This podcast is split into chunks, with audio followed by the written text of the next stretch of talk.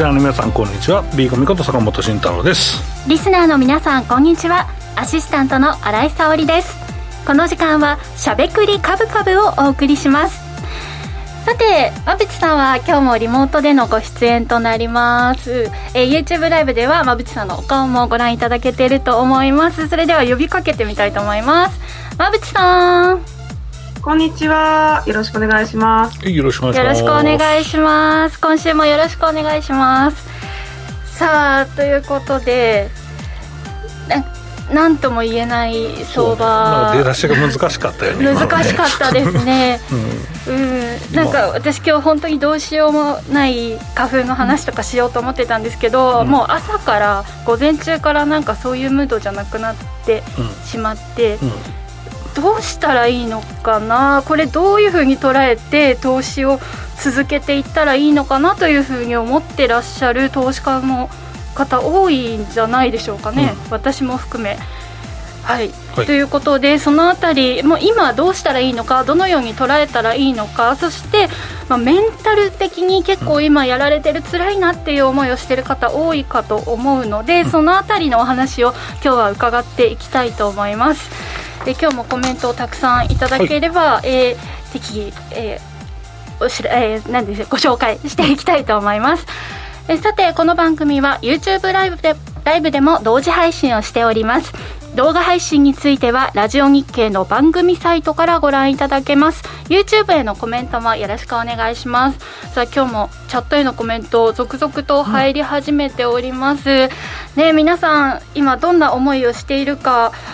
というところなんですけれども、こういうふうに乗り切ったよという、お話もあれば、ぜひコメントに残していただければと思います。ではこの後もじっくりお話を伺います。それでは番組を進めていきましょう。この番組は岡三証券の提供、ファンディーノの制作協力でお送りします。さあ、ということで厳しい相場が本当に続いておりますけれども、この時間は相場環境などについてお二人に伺っていきたいと思います。さあ、まずはですけれども、連日報道などでもやはりウクライナ情勢が相場に大きく影響しているんだろうなというところだと思うんですけれども、おさらいからお願いします。馬淵さんの資料がありますので、この馬淵さんの資料の2ページですね、こちらを使ってですね、お話できたらなと思います。馬淵さん、よろしくお願いします。はい、よろしくお願いします。2ページ、はい、こちらになります。まず今5点にまとめられるかなと思って相場の特徴をまとめてきました、でウクライナ情勢を受けてちょっとインフレとか物の値段が上がりすぎになりそうだというところで、利上げのスタートが 0.25% からになりそうだなっていう風な雰囲気はまずあります、そうですね。ここはほぼもう 0.25 なのかなというところで、もうここはもうマーケットが織り込んでしまったので、仮に 0.5 やってしまうと大混乱になってしまうので、そこはちょっと、0.25 であってほしいなと思うんですけどね、そうですね。ただこの利上げの幅を緩めたところで、もう今の状況はそこまで交換できないというか、ウクライナ情勢の方が勝っているっていう風な相場の状況かなとは思います、そうですね。話題に出てこないですもんね、僕らのねそうですね、ウクライナ情勢ばっかりになっちゃいましたね、でFOMC の手前に3月10日にアメリカの CPI があります。でここであまりにも、いい数字が出てくると、それはそれでまた困るのかなと思いますが、とはいえ今坂本さんがおっしゃっている通り、一応利上げは 0.25% であろうというようなことですね。そうですね。あとまず雇用統計かなり良かったですね、これね。良かったんですよ。なので、利上げに向かっていくっていう条件はいろいろ揃ってるんですよね。そうなんですよ。だから実際そこは織り込まれて、本来であれば金利が特に長いところまで上がってもよかったかなと思うんですけど、そんなこともなくですね、ウクライナ情勢にですね、不安で債券が買われる展開が続いているというところなので、だからここって今みんなリスク回避云々という話もあるんですけど、かなり相場に歪みを加えているので、またこれウクライナ情勢が落ち着いた後もですね、今度こっちに、米国のね債券とか、あとは金利動向にね、フォーカスが集まるとまた荒れるんじゃないかなっていうので、終わっても安心できない状況が続くなっていうのがちょっとげんなりしますよね。そうですね。順番に行きますかね。さすがに今ウクライナ情勢があるので。そうですね。ちょうどその後ね、多分馬渕さんの話で、意外とやっぱ資源が強いねっていうのと大型が持ってるねっていうところがあるんですよね。あとはそうですね、NTT とか KDDI 全くウクライナ情勢と少し遠いような大型の内需株にも資金が集まっていますし、今おっしゃったような資源がやっぱり強いなっていう、こういうふうな相場付きに今なってますよね。これなんで NTT、KDDI に集まってるんですか？内需株でウクライナの今の状況とちょっと遠いんですよね。海外と取引が少ないとか、内需の安定株に資金を入れておこうっていうロジックですね。完全に株からお金を引き上げるっていうと全面安になるんだけど、意外とそうじゃないっていうのだけが救いなんですが、でも日経平均の構成銘柄見てみると、やはり外需がね、ウェイトが大きいので、指数は下がってしまうという状況ではあるんですけどね。じゃあこれだけ下げていてかなりのインパクトがあるように思うんですが、それでも一応こういった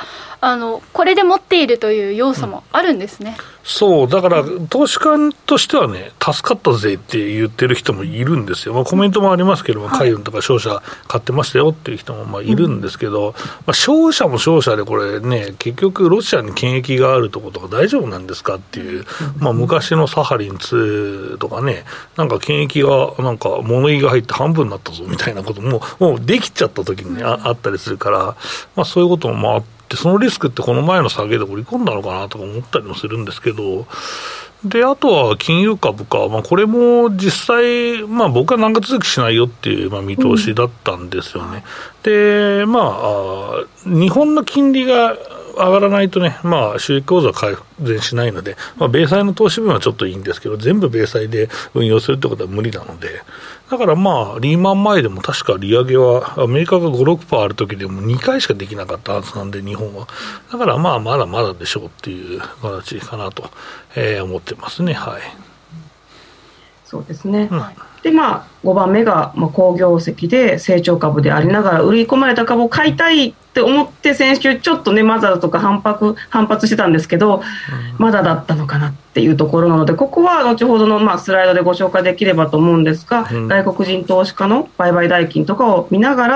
ら、コツンというところを探さないといけないのかなと思って見てます。これ後で詳しくだとは思うんですけど、見極めはなんて言うんでしょう、おさらいしてみると、しようと思えばできたんですか、これって。見極めはでも結局これってどこまでこのウクライナ情勢が悪化するかって、誰も予想できなかったじゃないですか、だからこれどっか分かんないです、もっと悪くなりますっていう人はポジションなかったり売りっていうのもあるし、資源もここまでは上がらないだろうと思った人もいるし、でなんとなくそれで資源を持っていて、今の状況だったらまだ行くなと思って持っていることはできるんですけど、だからそこで臨機応変でポジションを変えるっていうのはやっぱり一番難しくて、でポートフォリオで持ってる中でなんとかなってますっていうんだったらいいかなと思うんですけど、だから何も考えずに言ったら失礼なんですけど、配当をもらいたいから海運株買ってましただったら、なんか助かってんじゃねえかっていう方もいるし、逆に大型株だったらほとんど動いてない、NTT さっきね NTT と KDDI みたいなやつだったら動いてないしってなるじゃないですか。だからそういうので助かってることはあると思うんですけど、やっぱりそうじゃない銘柄を買ってしまった人っていうのはやっぱり売り込まれてしまって。結構大変だなという状況にありますね。この話などはね、後ほどしていきたいなと思ってるんですけど、あとコメントで、太平洋金属上がりましたねとか、あとゴールドは一旦換金しますという声もありますけれども、そうなんだよね。これ僕も実は今日換金電話したんだわ。そうですか。そう明日の終わりになるらしいんだけど、積み立てをずっとね5年以上かな。結構長いですね、うん、ずっと毎月してまして、で結構な含み益が出てるんですよ。でこの前の高値も円ではもうぶち抜いてるから、まあそうね、だからその辺でもいいかなと思いながら、もっと上がってんじゃねえかっていう状況になっていて、一旦円でもいいか、ゴールドって持ち続ける良さっていうのもあるけど、これ日本がやばい時は実際その円に変わるものということで、ゴールドっていうのは持ち続ける意味っていうのはあるんですけど、他国っていう、人事ではないんですけど、他国での影響で、金の価格が上がっているんだったら、ここは、金リスク回避のもうお役目は一旦終わったかなっていう形で、円でまた他のものに投資っていうのは、やってもいいのかなと僕は思っているんですけど、ただ値頃感だけでそのポートフォリオの入れ替えじゃなくて、もうそのまま売って、現金にしとこうっていうのは、円の既存とかいろいろあるかもしれないんですですけど、でも高いと思う人は一回外してもいいんじゃないかと僕は思いますけどね、ここまで上がっていると十分取れていそうな感じ。いやかなり取れてますよ、もう、いや私ちょっと前に上がったところで、はい、売ってしまいました。いや読めないですね、というところでした。なかなか読めないですけれども、馬淵さん3ページ目の資料ご紹介、お願いしますね。これは2週間前に、坂本さんと確認いたしましたけれども、やっぱり2週間前の段階でこの辺りがかなりこう動き始めているというふうな状況で、非鉄金属と金属の銘柄をご紹介したんですね。で配当利回りも高いというところで、ウクライナ情勢が一段悪化したことを受けてさらに上がっていて、ただね、先週その2週間前の段階でさらにここから行くかどうかっていうのはちょっとわからないっていう話もしていたので、そこからさらに伸びたということで、今の状況はさらにここから行くというよりは相場を確認するという意味合いで、今はここに資金が入ってきているということを確認する意味で持ってきてます、そういった意味であれですね、この番組で、お二人に出していただいている資料、YouTube ライブのアーカイブでこう振り返りをしておくのも結構大切かもしれないですね、そうですね、ということでお役立っていただきたいなと思います。さあそれではですね、この局面での相場の対処法、具体的にどうしたらいいのかというところを後半に伺っていきたいと思います。続いてはこちらのコーナーです。坂本慎太郎のマーケットアカデミア。このコーナーでは投資をグッド有利に、株価指数 CFD の活用などを含めて投資のポイントについて坂本さんに教えていただきます。さあよろしくお願いします。よろしくお願いします。ですね、日経平均の見通しっていうのは僕の中でも外してますので、26,000円割れ、で投げるということで外してるんで、そこは一回検証しなきゃなっていうのはあるんで、大体これね、レンジとか言って言う人で次の週に変わってたりとか、あとはしれっとそのまま違う話してる人とかいるんだけど、僕は外してる場合は一回すいませんでしたっていうのを大事にしたいなと思っているんですけど、理由としてはね、これなんでやるかっていうと、もともと投資家なので、この自分で一応買ったんだけど、他の人の意見を参考にして買った場合は、普通のできる投資家であればね、淡々と自分の考えをもとに売買していけばいいんですけど、でもやっぱり、人によってはそれが損はしたんだけど、その人だけ残ってしまったというかね、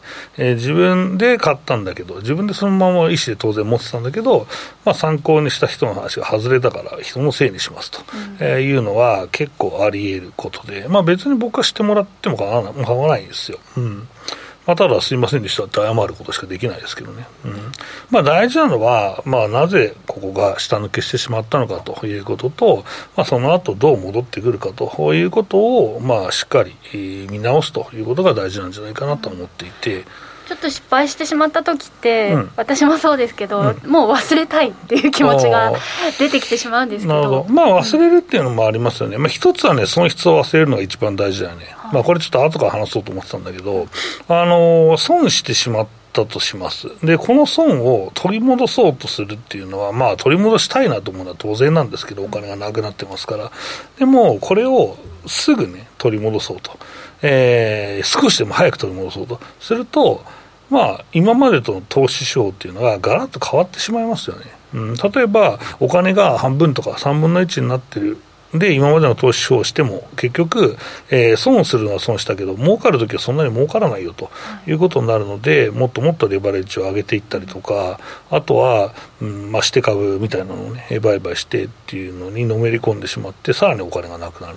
というパターンがあるので、まあ多分、全額ね使えるお金を株式市場に投入してるっていう人は、そんなにはいないと思うんですよ。逆にそれは僕は危険だと思っていて、リスク管理がもともとできてなかったからそんだけやられたんですよって話になるじゃないですか。だから、僕はお金をもう取り戻したいという気持ちをなくなった時に冷静になれたら僕お金を追加してもいいと思います。冷静になれるならね、はい、でその代わり何が間違っていたのかっていうのを考える、僕の見通しを結局参考にしたから間違ってましたっていうのもなくもないけど、じゃあその見通しの反対やりゃいいじゃないですかっていう話なんだけどさ、だから実際一番ねコメントでもやってはいけないパターンって書いてるけど、お金の投入はね僕はしてもいいと思ってるし、難品を別にしてもいいと思ってるけど、取り返したいからその取り返すことを目的としてお金を突っ込むっていうのは絶対ダメですよね。でもやってしまいがちですね。そうだから淡々と今までの反省を踏まえて売買できる、1銘柄に集中しすぎたら分散させるとか、で今回でもセクターを分散してればよかったんだけどっていう話になるし、僕が長期的に見てるそのセクターっていうのは、結構損がでかくなっているんだけど、でもそれは長期だから、長く見ると多分いい感じになってくるんじゃないかなと思っていて、だから難品も全然僕はありだと思ってますし、コメントで、湾岸戦争の時は高校生だったから戦時下の息抜き方がわからないというコメントがありますが、その今の相場をどう分析したらいいのか、どう捉えていったらいいのかというのは誰にも予測ができない状況ですから。そうですね、刻一刻と変わっていく情勢ですからね、だから最悪のシナリオを自分で一回組み立てるんじゃないですか。もう核が使われます、第3次世界大戦が始まりますとか、あとはもうそれか、そのまま一回落ち着いた後に、防波堤がなくなった欧州にロシアが攻め込んでいきますみたいな風な、シナリオを立てるとか、いろいろシナリオの立て方はあると思うんですけど、そのシナリオを立てると実際ね、自分の行く方向、張るポジションがね分かってくるんじゃないかなと思ってるんですけど、なんかそのシナリオ、まだ起こっていないシナリオを自分で2パターン3パターンぐらい考えるとするじゃないですか、その時ってセクターは絞った方がいいんですか。いや、そこは結局いろんなアプローチがあって、こういう状況になるから資源を買っとけばいいですねっていうのは多分最後まで読み切った人はいなかったんじゃないですか、だってこの開戦まで踏み切ると思った人って相当少なかったし、それって、それを信じてポジションを取った人ってのはすごいと思うし、何も否定することもないんですけど、この事象が変わっていくごとに信念がその強くなっていくってことはあるよね。最初はぼんやりこうなるかなと思ってたのが、やっぱり俺の考え正しかったんだ、もっと行こうっていうふうに思えることはあったけど、結局最後まで全部のシナリオを読み切ることはできないんですよ、だからある程度荒いシナリオでもいいから、そのポジションがどうなってるか、これは短期ですね、中期ですね、長期ですねってもう最初から決めて、それをずらさずですね、持ってて、でそれを組み替えていくっていうのが大事かなとは思っています。で、見通しの話なんですけど、今後、僕は今ね外れてるんであんまりこうだよって言っても信じられないっていう人が多いかもしれないですけど、でも核が本当にボタンが押されるようなことがなければ、僕はそうね長期で買っとけばなんとかなるかなと思うし、日経平均の PR だけ見ても12倍前後まで来ましたから。それは過去の例からすると安いと思うし、この12倍は情報修正を含んでますから、多分着地は今の水準から考えると低いはずなんですよ、で来期もそこそこのものが多分出てくると思うので、そう考えると、まあ実際足元の株価は下がってるし、だからまあ入れすぎないようにしてやっぱりある程度ロングを持ってた方が僕はいいんじゃないかなと思っていると、いうのがですね、思いますというのと、あとは、つまりいつもまあご紹介している、なかなか時間がなくて、ご紹介できなかったんですけど、僕の資料のペアトレードの話をですね、検証してみたいと思います。こちらね、まあクリック365のね、株365で、まあある商品ですね、まあニューヨークダウと日経平均、これをまあ、ペアトレードしてるんですけど、日経平均をですね、まあ買ってですね、ニューヨークダウを売るというですね、まあポジションなんですけど、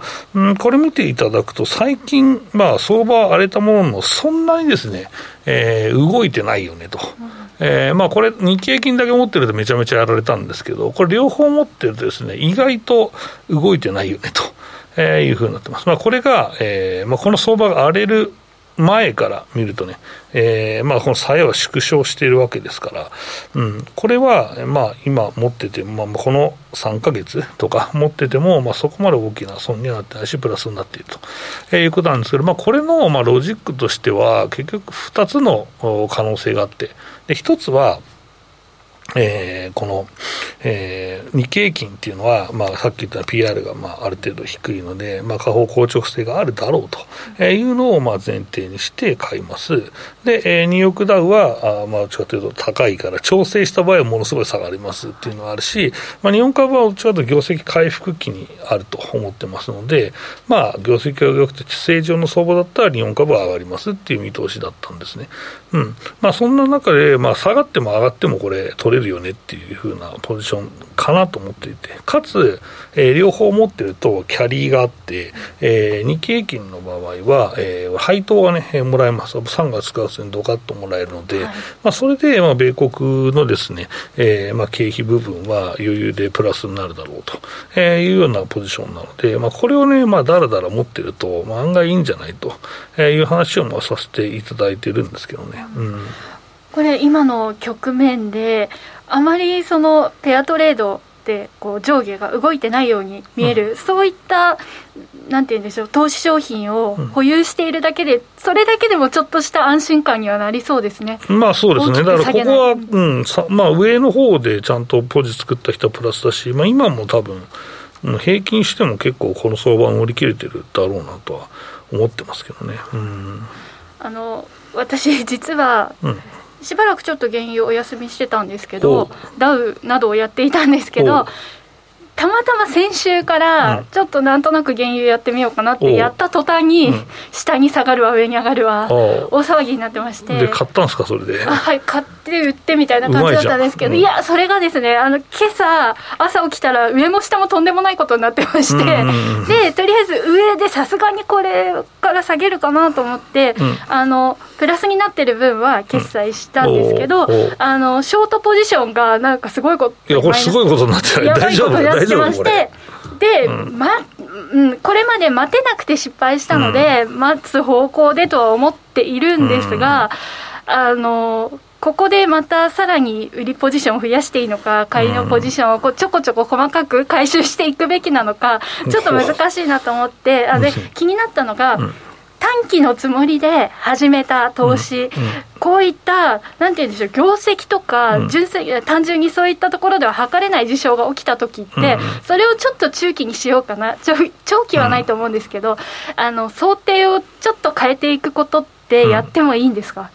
そこは自分のロジックがちゃんと立てばいいんだけど、でもまあ一回切るのが基本だよね。でもそうなんですね。まあ、それをプラスで伸ばそうかなっていうのは僕はありだと思いますけど、今の私の気持ちとしては、元に戻るだけでもだいぶその取れてる部分もあるので、プラスになるから元に戻ってくれないかなというふうにね、思ってるんですが、そっか、じゃあちょっと簡単に短期のつもりだったのを伸ばしていくのは要注意ということで、私も気をつけておきたいと思います。まあ、CFD 本当に下落局面でもね、売りから入れるということでかなり助けられたという方もこの、数日で多いんじゃないかなと思います。さて、そして先週もですね、ご紹介しておりますが、岡さんオンラインではクリック株365、ナスダック100上場記念、クイズに答えて Amazon ギフト券が当たるキャンペーンを実施中です。このキャンペーンは取引口座の有無にかかわらず、どなたでもご応募が可能となっています。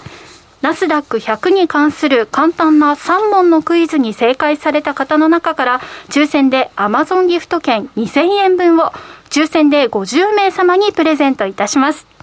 クイズへの回答は岡さんオンラインホームページの応募フォームからご応募ください。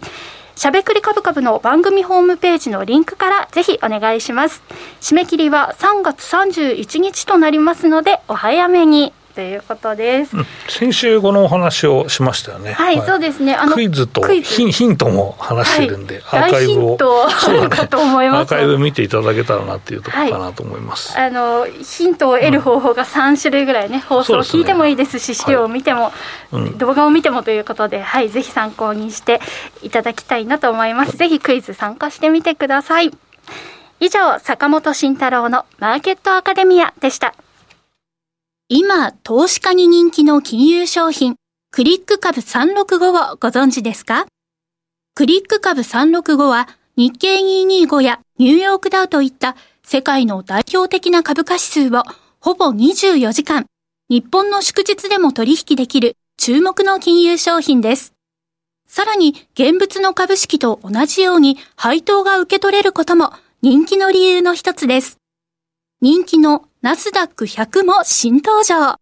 ますます盛り上がるクリック株365を岡さんオンラインで始めてみませんか？岡さんオンラインでは、新たにクリック株365口座を開設されたお客様を対象に最大5万円のキャッシュバックを実施中です。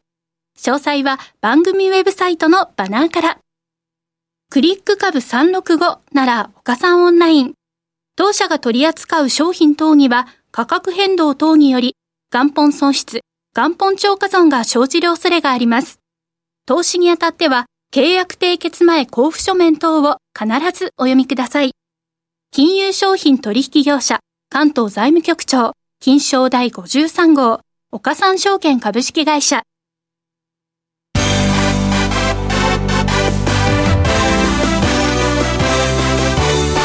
馬渕磨理子の10分で教えてベンチャー社長。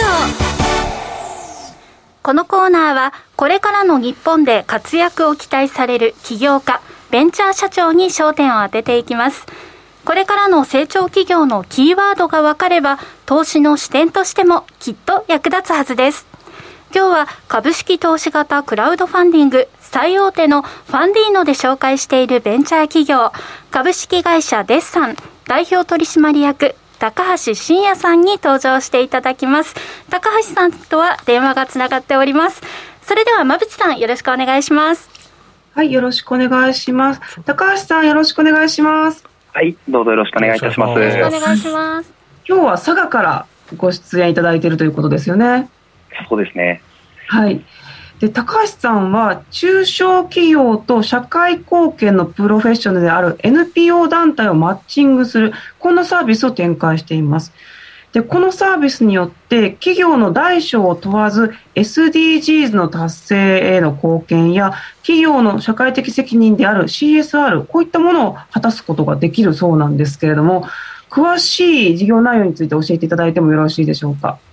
はい、どうもありがとうございます。弊社ではですね、社会貢献的プロモーションを行いたい中小企業と、活動資金を募る NPO 団体のマッチングプラットフォーム、タイアッププロモーションを開発する佐賀県のベンチャー企業となっています。企業において CSR の真摯な取り組みは、単に社会貢献という意味だけではなく、ESG 投資やエシカル消費という言葉でも評されるように、重要なブランディングの役割も果たしております。このように CSR と PR を掛け合わせた社会性の高いプロモーションを市場ニーズは日々拡大しています。しかし、一部の中小企業においては必要最低限のリソースで事業を行っていることから、社会貢献活動などを自社のリソースから起こすのは大変です。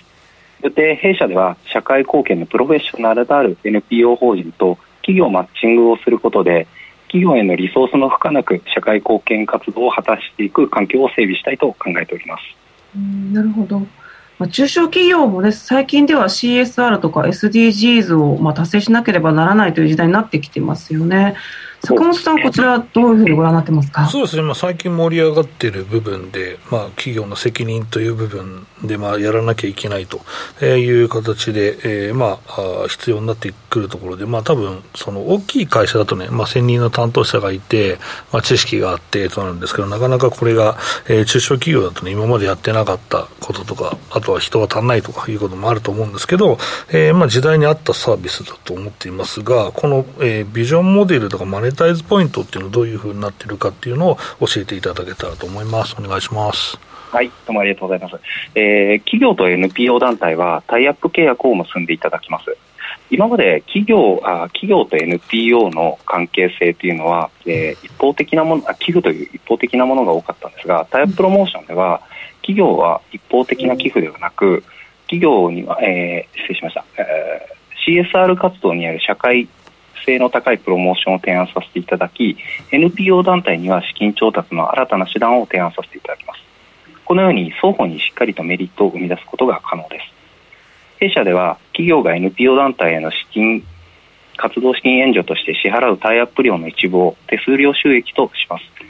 タイアップ契約が締結された後も継続的なフォローを行うことで、一時的なタイアップではなく継続性のある安定的な収益確保が可能なストック型ビジネスになると考えています。なるほど。これね、タイアップの、はいはい、どうぞ馬渕さん、はい、タイアップの一部が手数料となるわけなんですよね。はい、新井さんいかがでしょうか？はい、これNPO 団体、企業はこう社会貢献という意味でも NPO 団体に出資とかコラボレーションタイアップしたいという気持ちはあると思うんですけど、 NPO 団体の方がこう企業の方とこうつながりたいと思った時に、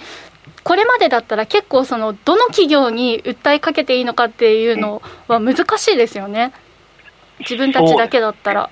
そうですね、うん、今まではその企業と NPO の関わり方っていうのはどちらかというと NPO の方々が企業さんの本当にこう玄関からを叩いてですね、寄付をお願いできませんかっていうのが結構一般的な流れだったかなというふうに思うんですが、うん、そこはある意味そのタイアッププロモーションというのは NPO さんたちが、データベースとして残るプラットフォームとなっておりますので、そこに対して企業さんたちがアサインするという逆の方式を整えております。間口がかなり広がったということですよね。そうですね、はい、で現在はどのくらいの企業ですとか NPO 団体が参加されてるんですか？はい、タイアッププロモーションは2021年10月にサイトをオープンし、2020年、2月現在ですね、では170以上もの団体が登録していただいております。まずは NPO 団体の掲載数を充実させて、企業の登録開始とタイアップオファーの機能を実装する計画となっています。すごい数ですね、NPO 団体の方と企業さんをこうタイアップするということなんですが、実際にタイアップするとどんな 連携が生まれるんですか？ありがとうございます。ここを少し分かりやすくお伝えさせていただくと、はい、ファミリーマートさんでは子ども食堂というものを運営しているんですけども、うん、中小企業さんだと子ども食堂を運営したかったとしても資金的な面やリソースの面でなかなか厳しいのが現状です。そこで中小企業は子ども食堂を運営している NPO 法人とタイアップを結び、自社の SDGs の貢献を行っていただくといったことが可能となっています。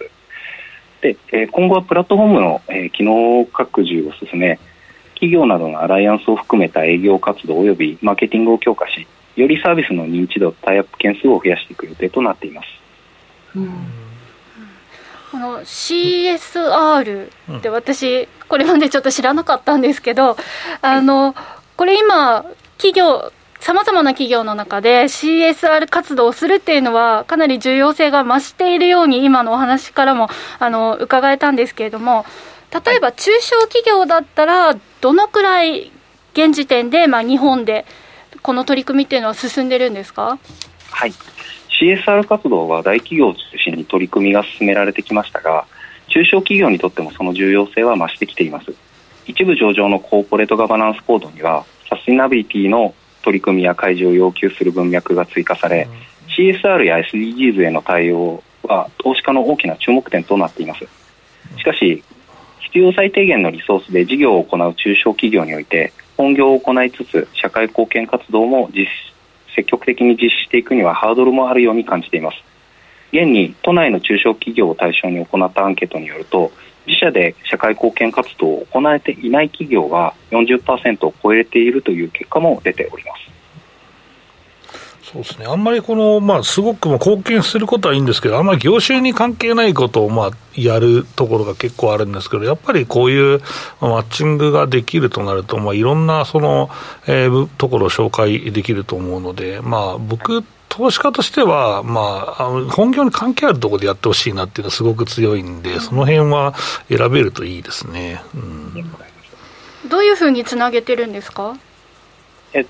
今現段階、タイアッププロモーションはマッチングプラットフォームですので、基本的にはある程度そのタイアッププロモーションの認知度が広がっていったときには、サイト内で、自由にそのタイアップを行っていただけたらいいなというふうには思っているんですが、現段階ではですね、弊社の中で、企業さんに対して SDGs の、コンシェルジュといった形で、こういった NPO さんとのタイアップで自社の SDGs を、公開されていってはいかがでしょうという形で、ちょっとコンサルっぽいような形でタイアップの、ご提案をさせていただいています。これってそうですね、NPO さんって活動に結構資金とかいると思うんですけど、この辺ってどういう感じに回しているんでしょうかって、御社がマッチングすることでこのサポートになるのかなっていうのもあるんですけど。ありがとうございます。おっしゃる通りで、NPO 団体は主に市民一人一人のボランティア活動や寄付などによって運営が賄われていますが、その活動をより活性化させていくためには、寄付や融資、また事業収益など幅広い資金の調達が必要とされています。なるほど。ここまでお話を伺って本当に素晴らしい事業だなと思うんですけれども、この高橋さんがこの事業を始めようと思われたきっかけって何かあったんですか？ありがとうございます。もともとですね、私が、リクルートとかインディードというところにですね、勤めておりまして、でその経験をもとにですね、採用の顧問を始めたことがまず一番最初の、創業のきっかけとなっています。で、その企業さんので様々な企業さんの、顧問という形でサポートをさせていただく中で、昨年ぐらいからですかね、 SDGs についてのサポートを求められることが非常に増えてきたんですね。でそこにおいてSDGs のニーズは喚起されているけれども、具体的な SDGs アクションっていうのは皆さんですね、何を行ったらいいのかっていうのは非常に悩まれておりましたので、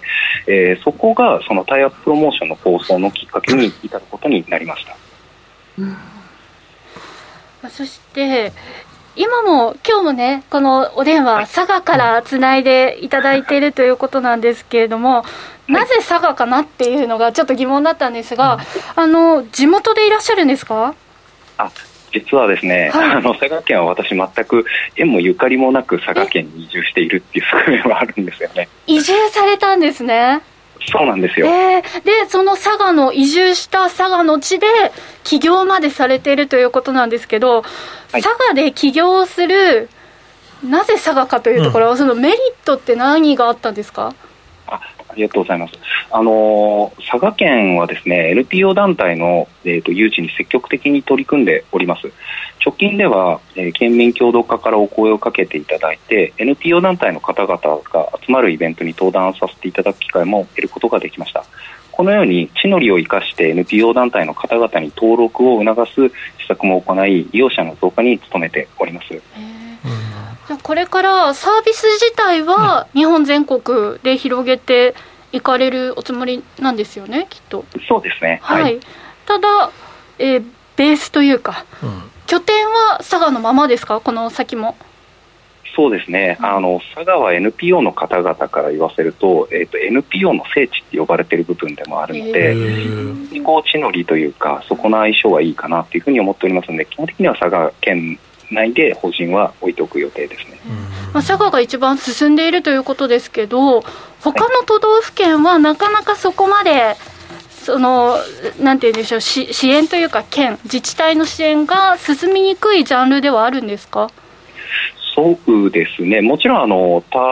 他の県もですね、その NPO の方々に対してのサポートっていうのは行っているんですけども、佐賀県はですね NPO のふるさと納税っていうものを行っておりまして、非常にこうまず資金が集まりやすいっていうのがまず1点目だったりとか、あとは誘致って言ってですね、佐賀のその場所に事務所を置くことに対して非常にこう補助金だったりそういったものが積極的に行われているっていうのは佐賀県の一つの NPO が集まる特徴なのかなというふうに思いますね。じゃあ坂本さん、佐賀は要注目ですね。はい、そうですね、はいで現在、はい、どんなメンバーで運営されてるんですか？はい、ありがとうございます。まずは私高橋と、あとはエンジニアディレクターの浅川、そして、日本一のですねウェブ経営者交流会を運営している庭山というものを顧問に迎えてですね、この3名で主な運営を行っております。またインターンやアルバイトでは今現在8名を迎えて NPO の取材をお願いしているという形なので、全部合わせると11名の、メンバーで動いているというような状況ですね。皆さん佐賀にいらっしゃるんですか？これはバラバラですね。東京にいたり大阪にいたり広島にいたり佐賀にいたりと、今ならではの働き方ですねまさに逆に日本全国に散らばってるからこそいろんなところにアプローチできるという側面もありますので、そのエリアとして固まっている理由は今のところ特にないかなというふうに考えています。では改めて今後の事業展開を伺ってもよろしいですか？はい、ありがとうございます。タイププロモーションはプラットフォームの機能充実や新しいタイアップ機能の提案を進め、サービスの利便性をこれ以上に向上させる予定です。またですね、営業活動やマーケティング、アライアンスの施策により新規顧客を増やし、タイアップ件数の増加と収益拡大を目指していく予定となっております。はい、いや佐賀についての意外な NPO の聖地ということもね、勉強になりましたね。はい、高橋さん勉強になりました。素敵なお話ありがとうございました来週のゲストはですね、株式会社グリグリの石川かな子さんに登場いただく予定です。ということで、ここまで高橋さん、そして馬淵さん、ありがとうございました。ありがとうございました。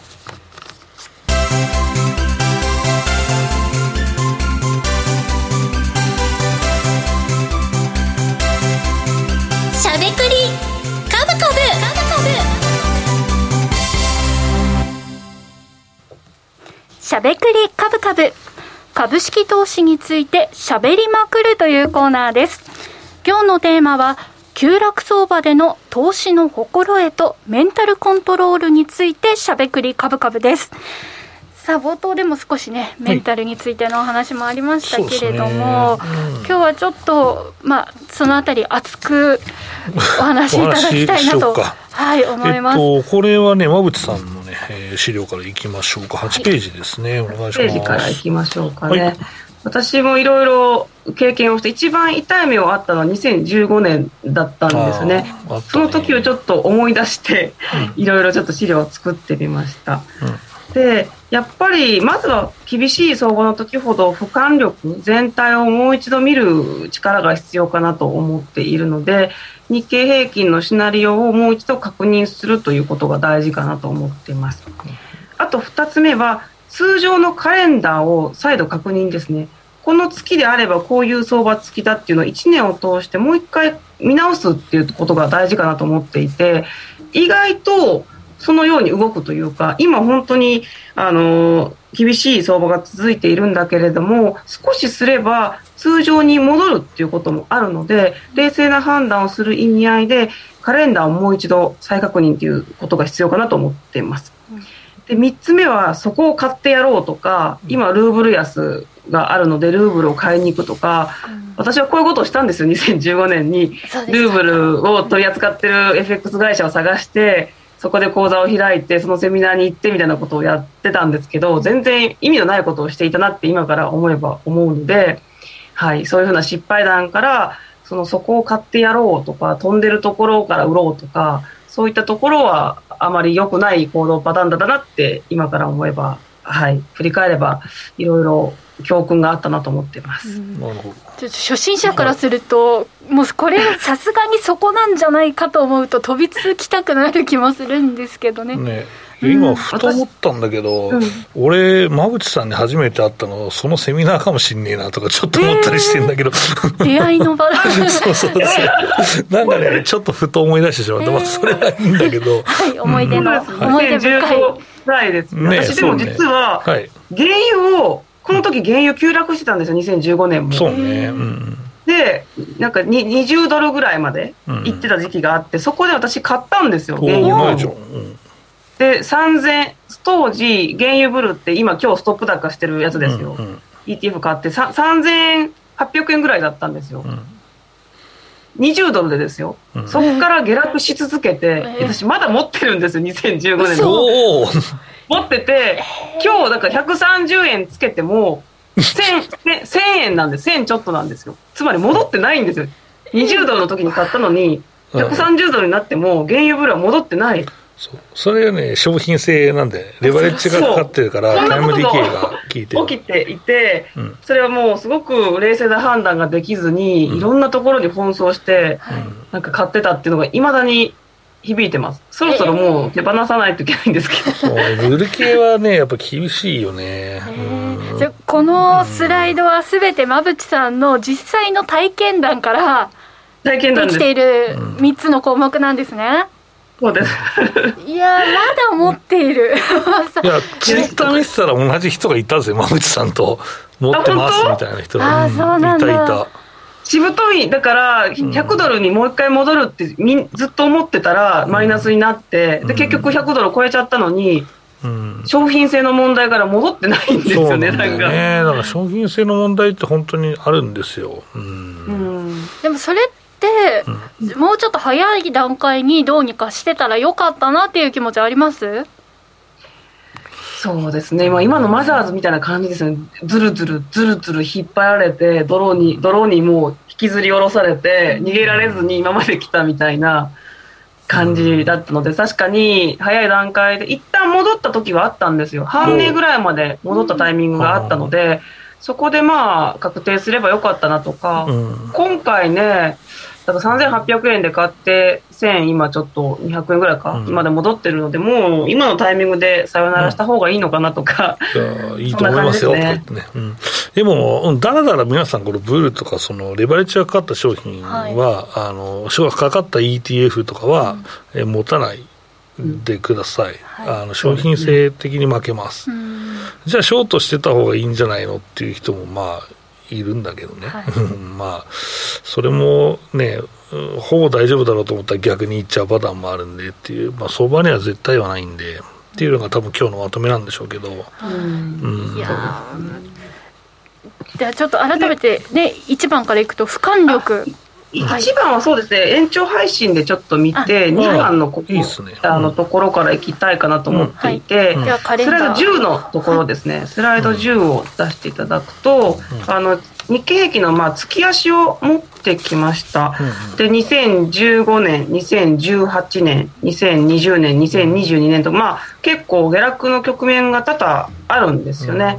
で私が失敗したのがこの2015年だったんです。でトータルすると大体 41% ぐらい下落していて、背景にはギリシャ危機とかチャイナショックとか、ルーブル安もありましたし、ドル円も124円から99円まで下げるみたいな相場の中にいたので、結構今もすごく悲観相場ですけど、この時も大概だったんですよね。でその中で私がしたことは、1万5000円をつけてるのにそこから売りに行くとか、なんかもう思考が多分おかしくなってたんですよ。もうマインドがおかしくなってて、さらにそこから売るとか、原油を買いにもちろん行きましたし、ルーブルの口座を開いて買いに行くとか、そういうようなちょっと危ない思考回路になってたんですよね。で改めて見ればそこから反転していて、通常の相場に戻っていったところも見ていたときに、ちゃんと1年間を通してこの先どういうふうなスケジュールがあって、どういう相場になっていくのかっていうのを改めて見る必要があるなって今から思えば考えられるので、今年もきっちりとこの先の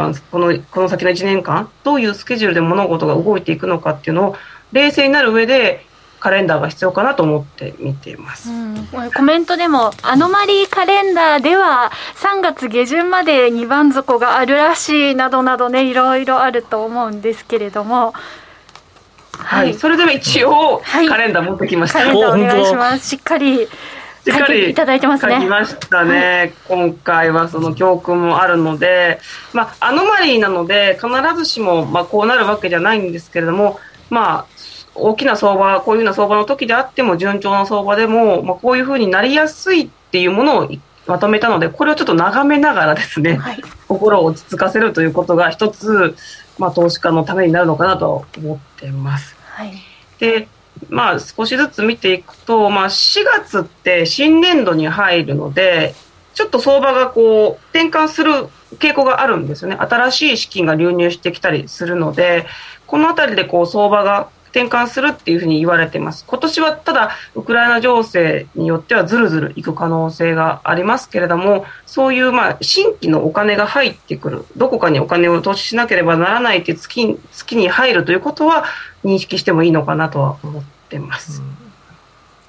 あとはそうですね、グロース市場もまあ始まりますので、ここまで売り込まれたグロース市場が反転するタイミング、ここは外国人投資家がどれぐらい戻ってくるのかって毎週発表されているので、そのスライドもまあ今日作ってきたんですけど、これもちょっと1ヶ月ぐらい皆さんと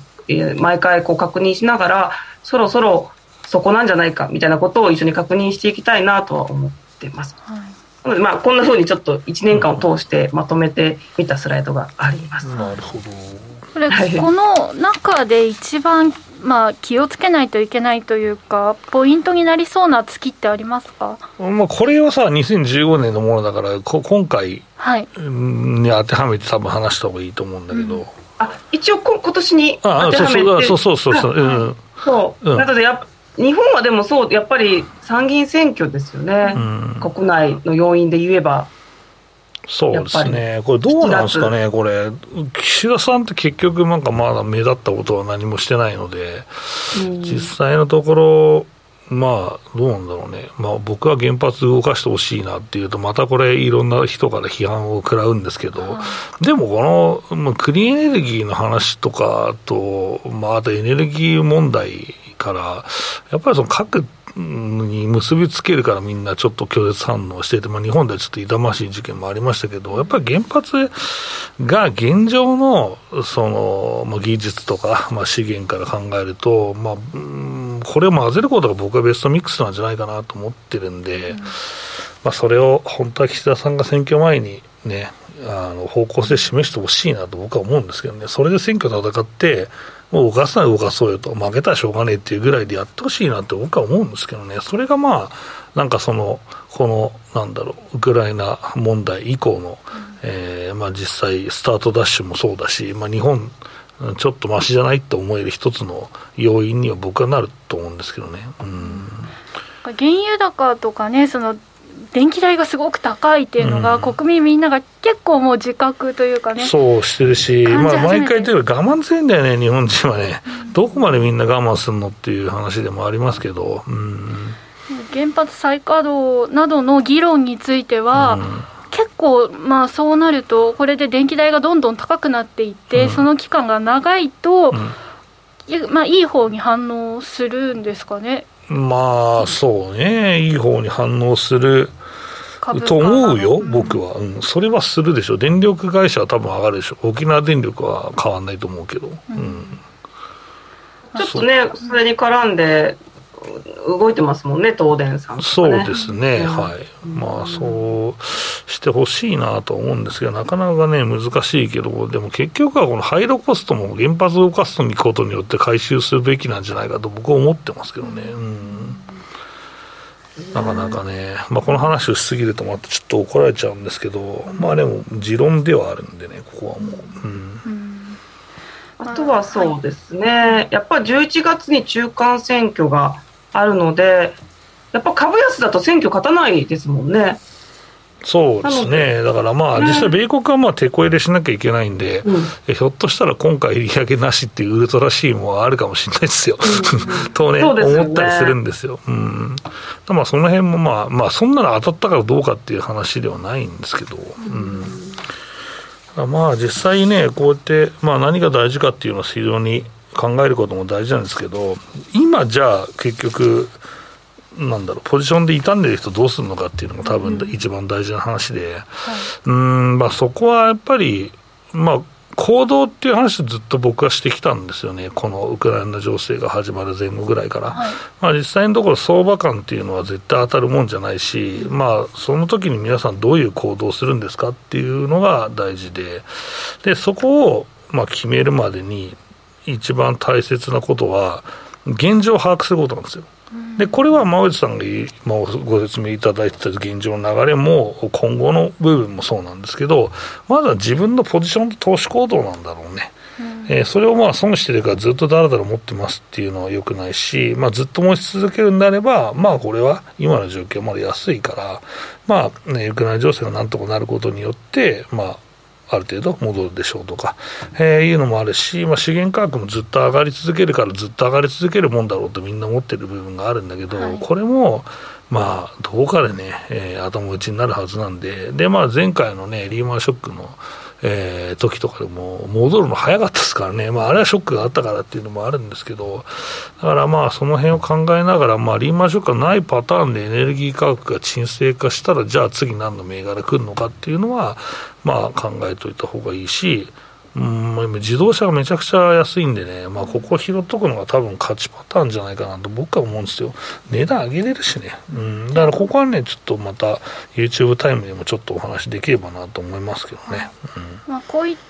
た局面で大型の銘柄が安くなっているところをまあ抑えておくと、もしかしたら人によってはそれでちょっとした安心感で冷静になれるポイントにもなるかもしれないですね。だからやっぱりそのメンタルがまあブレてしまうっていうのはずっとやられ続けてるからっていうのもあるんですけど、まあ、こうなってるからマイナスの負の考えがすごく強くなって戻るときに多分ポジション取れないと思うんですよね、はい、で気づいたら戻ってましたってなのでいつも言ってるんですけど、まあ、10売ったら1か2は買い続けてほしいと